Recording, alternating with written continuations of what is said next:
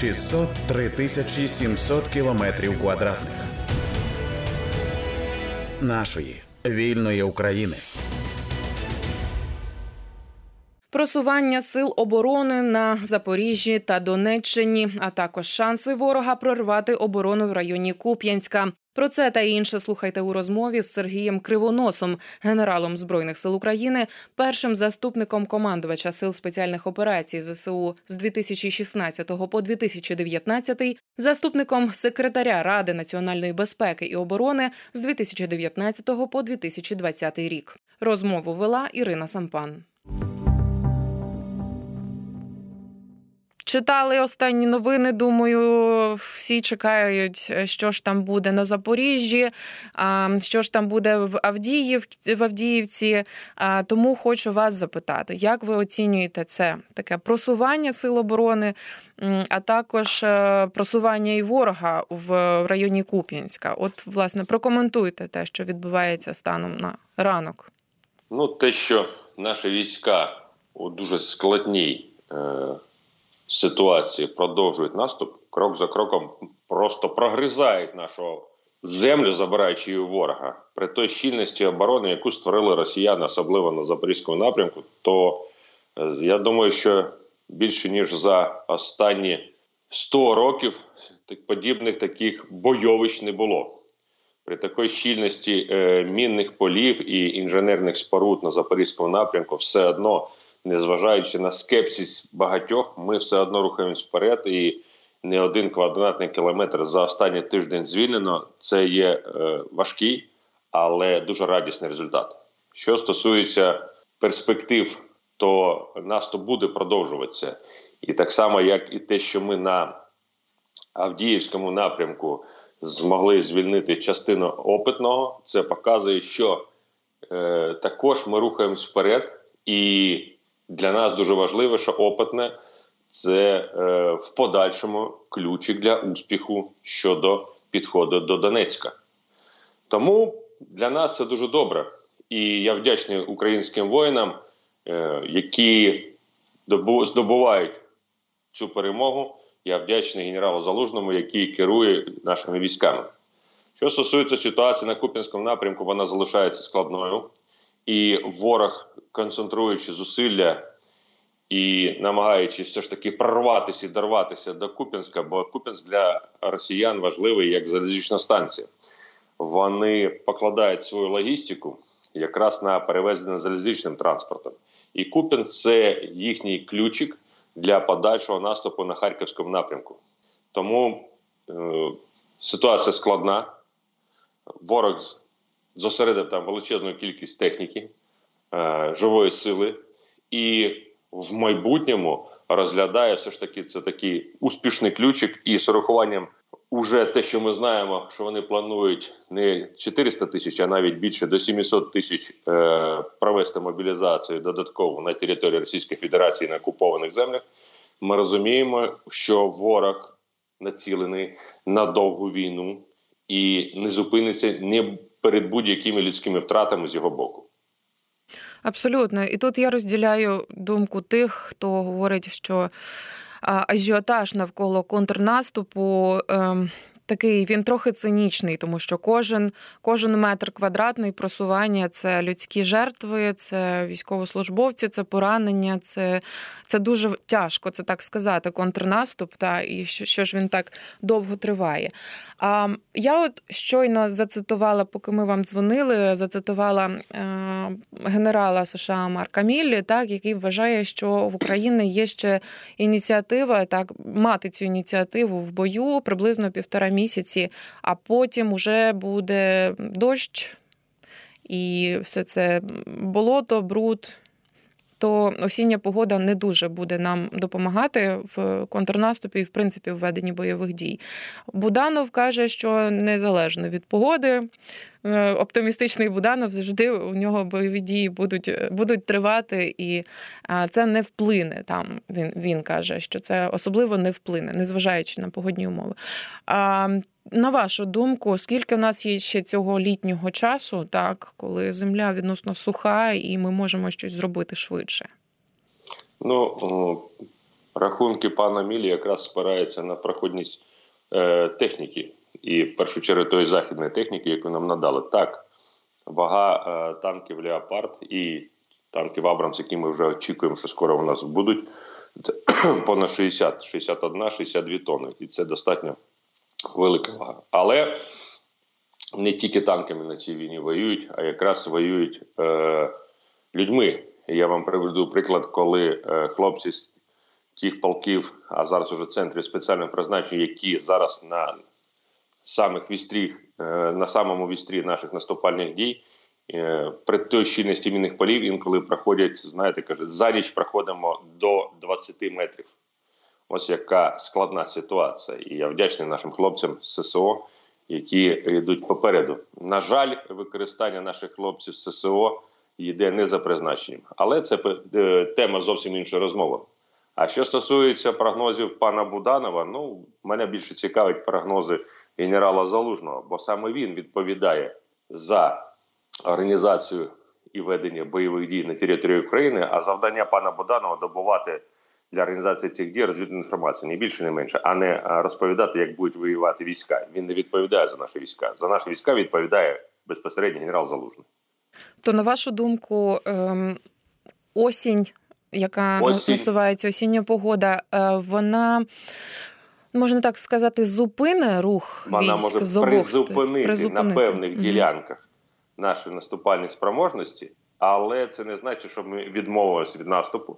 Це по-перше. По-друге, е, сезон дощів це не значить, що він інколи буває в сухі осені. Тому ми можемо враховувати, що можливо буде зниження певних наступальних дій, але за рахунок місцевих боїв, де не дуже активно, на жаль, використовується техніка, ми все одно можемо продовжувати. Питання не в наступальній техніці.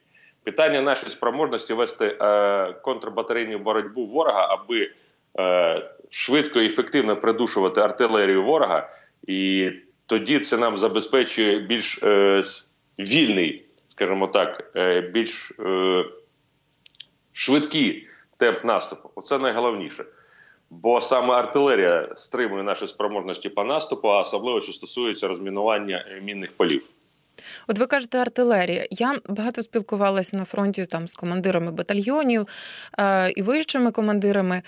І Звісно, піхотні командири говорять, щоб е, тримати цю ініціативу і підвищувати спроможність, е, треба підвищувати спроможність піхотних підрозділів. Наприклад, треба ті ж там БТРи, так хороші щоб доставляти солдатів на поле бою.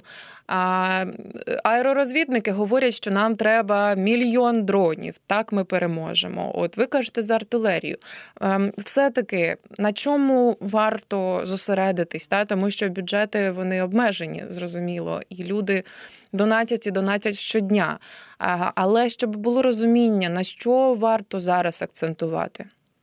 Ну якраз е, не можна сказати і сформувати точку зору, що один з видів зброї, які вже перерахували, дасть 100% перемогу. В даній ситуації е, проблема полягає в тому, що нам потрібна і артилерія, нам потрібні і дрони, причому дрони і розвідні, і ударні, і нам потрібні е, засоби зв'язку. Нам багато чого потрібно, аби досягнути нашої перемоги. І якраз комплексне застосування засобів розвідки, вогневого ураження і просування піхоти дає той результат. Бо насправді, поки черевик українського піхотинця не опинився в ворожій е, траншеї, територія не є звільненою. І ми якраз прораховуємо, ми можемо знищити величезну кількість техніки, але поки піхота не зайшла е, в ворожий окоп, ця територія не буде звільненою. Нагадаю, що говоримо ми з Сергієм Кривоносом, генералом ЗСУ, першим заступником командувача сил спеціальних операцій 16 по 19 і заступником секретаря РНБО України з 19 по 20. Говоримо про поточну ситуацію на фронті. І е, трохи хочу політику, звісно, залучити. А що відомо стало вчора, буквально джерело повідомило, що Джо Байден уже близький до ухвалення рішення про передачу Україні ракет Атомс дальнього радіусу дії. А і що мовляв, на нього тиснуть вже обидві партії в конгресі, тому він е, от близький до, до нарешті підписання цього рішення. І як на вашу думку, чому, по перше, так довго вагається американський президент? І як це отримання ракет вплине на хід війни. Тобто, це не буде не буде ж означати фізичне негайне застосування цих ракет. Можливо, це ще один фактор стримування, який так любить НАТО. Росії я маю на увазі фактор стримування Я розумію, Росії. Прекрасно, дякую, гарне питання. Е, те, що е, потужне е, проукраїнське лобі в американському конгресі існує, і спілкуючись з багатьма конгресменами, кожен раз чую від них, що вони прикладають максимум зусиль, аби надати допомогу або дотиснути Білий дом щодо виділення певних зразків зброї. Це е, факт, і це чудовий факт. Те, що чому нам так не довго не давали ракети, ну, тому що американці все ж таки е, мають знаєте, таку загрозу, що росіяни можуть е, при активному виділенні певних зразків зброї може діяти неадекватно. НАТО завжди намагається тримати ситуацію під контролем і не допустити до будь-якого загострення.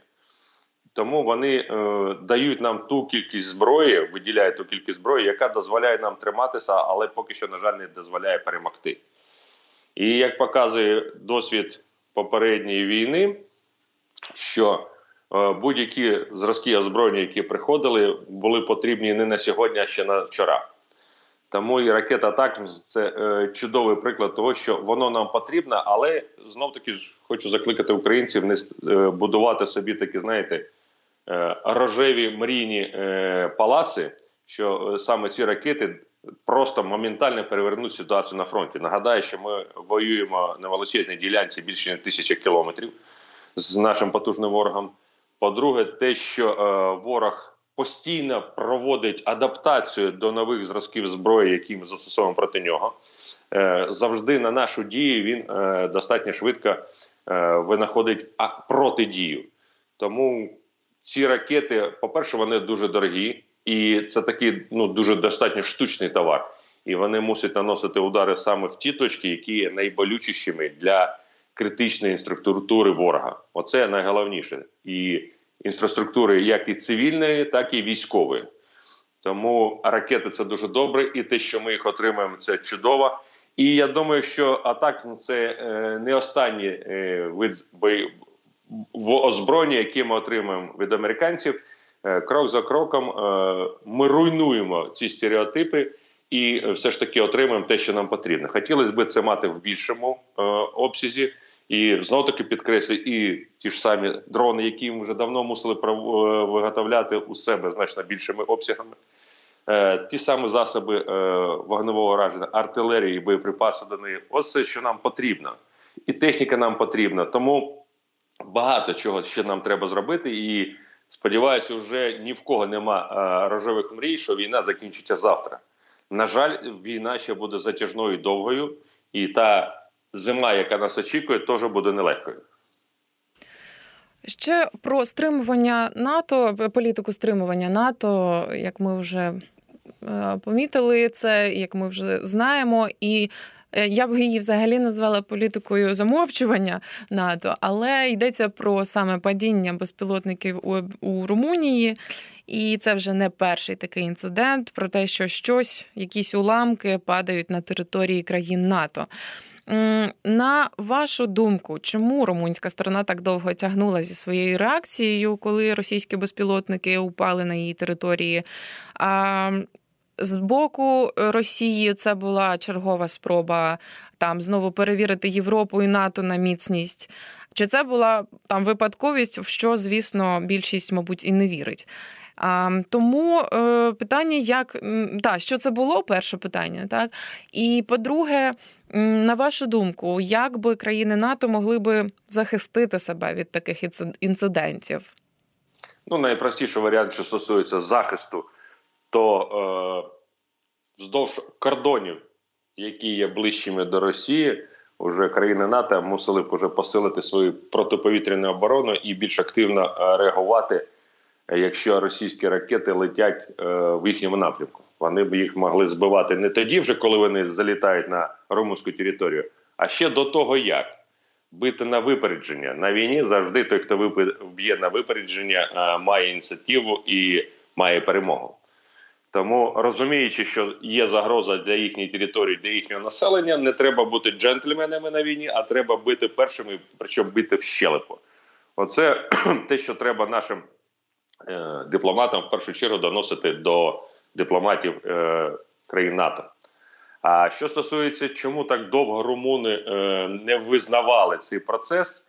Ну, е, по-перше, знаючи бюрократичність системи НАТО, румуни, заявляючи певні речі, мусили представити безпосередньо не тільки ці фрагменти, а й обставини, як вони у них е, виявились.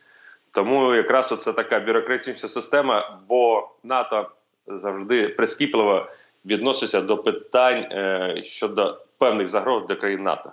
Ну і останнє, ми ж розуміємо, що починаючи з закінчення Другої світової війни на території Європи не було потужних війн, хіба що тільки за винятком е, е, війни в колишній Югославії, таких масштабних, але це, значно поступається масштабом війни в Україні. Тому певна кількість населення, в тому числі політики, вже ментально е, відвикли від слова війна і абсолютно не хочуть, щоб це слово взагалі було в їхній безпосередньо е, роботі. Тому вони е, працюють за правилом краще бути, ніж е, краще казатися, ніж бути, і в певних моментах абсолютно відтягують момент прийняття певних визнань, що стосується воєнної загрози з боку Росії.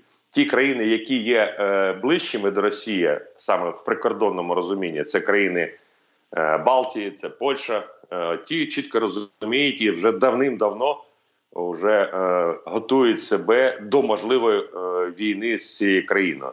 Інші країни рахують, що до них не дійде, або вони зможуть якось е, політично вирішити або економічно вирішити питання, що до них воно не дійшло. Ну і з іншого боку, яку реакцію ми хочемо? От українці ж е, хочуть завжди е, більшого, так, от реакції жорсткішої, радикальнішої. Але якщо е, дійсно враховувати дипломатію, враховуючи таку негнучку систему НАТО, то якої реакції можна було очікувати?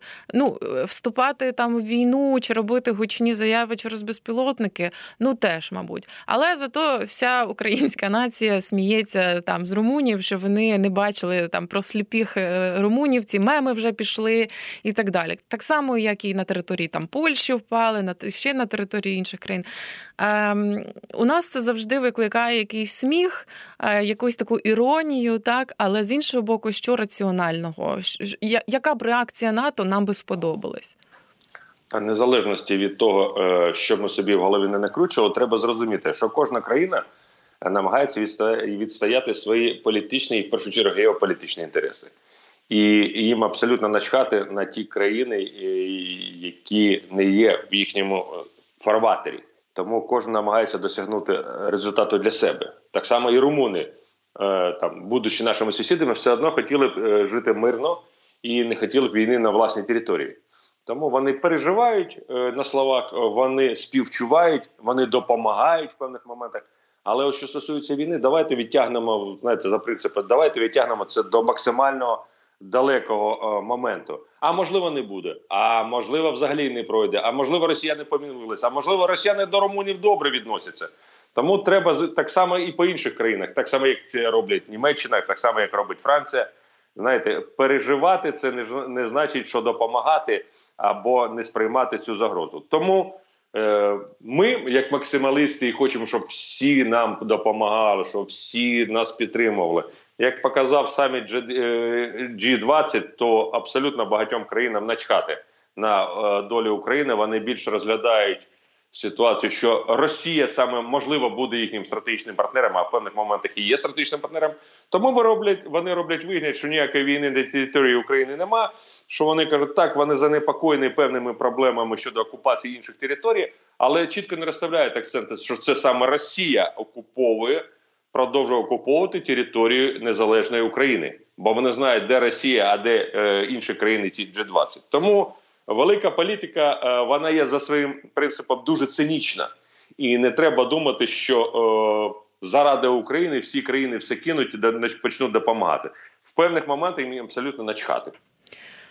Тоді повернемося е, до внутрішніх внутрішніх проблем, чи можливо навпаки перспектив. Хочу ще з вами трошечки обговорити е, призначення нового міністра оборони. Скажіть, будь ласка, як ви оцінюєте його потенціал?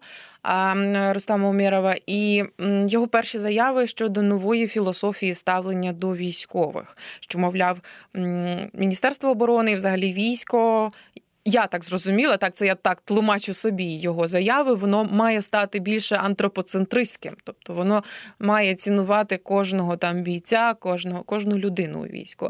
А що ви знаєте про нього? Наскільки у нього є досвід, ем, чи чи вдавалося вам з ним якось співпрацювати колись? Тому що е, вже також є заяви і інсайди про те, що це абсолютно людина Єрмака, і е, що просто через те, що е, колишній міністр оборони оборони Резніков не не захотів там підпорядковуватися всьому, що говорить Єрмак. Єрмак знайшов іншу людину, яка буде це робити. Які у вас є інсайди?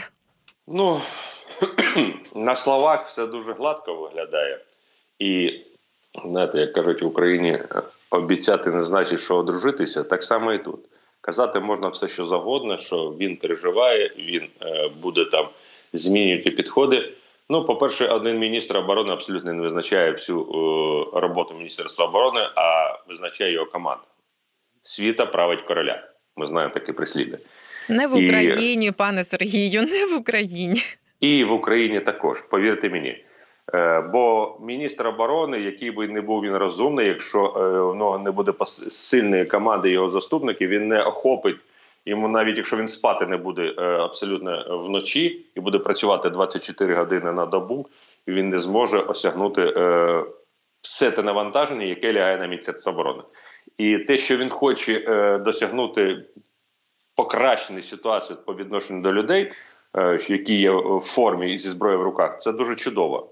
Але час покаже, порахуємо курчат пізніше саме осінь наступає, але я думаю, вже через 2-3 місяці ми зможемо побачимо, чи були зміни, чи не зміни. Поки пані Маляр розповідає нам про е, як ведуть бойові дії е, наші слав, славетні збройні сили, ми розуміємо, що поки система не міняється. По Міністерству оборони якраз не відповідає за ведення бойових дій. Міністерство оборони е, відповідає за успішне забезпечення ведення бойових дій Міністерством оборони, а саме щоб воїни були нагодовані одягнуті, забезпечені всіми засобами озброєння, яке можливо і неможливо. От тоді ми можемо говорити. І саме Міністерство оборони, крім того, нагадає, що відповідає частково в своїй діяльності і за забезпечення наших поранених хлопців, за роботу з нашими е, родинами загиблих. От за що відповідає Міністерство оборони. За міжнародну діяльність також відповідає. Тому роботи там більше ніж багато. Чи зможе пан Умєров цим справитися? Ну, покаже час.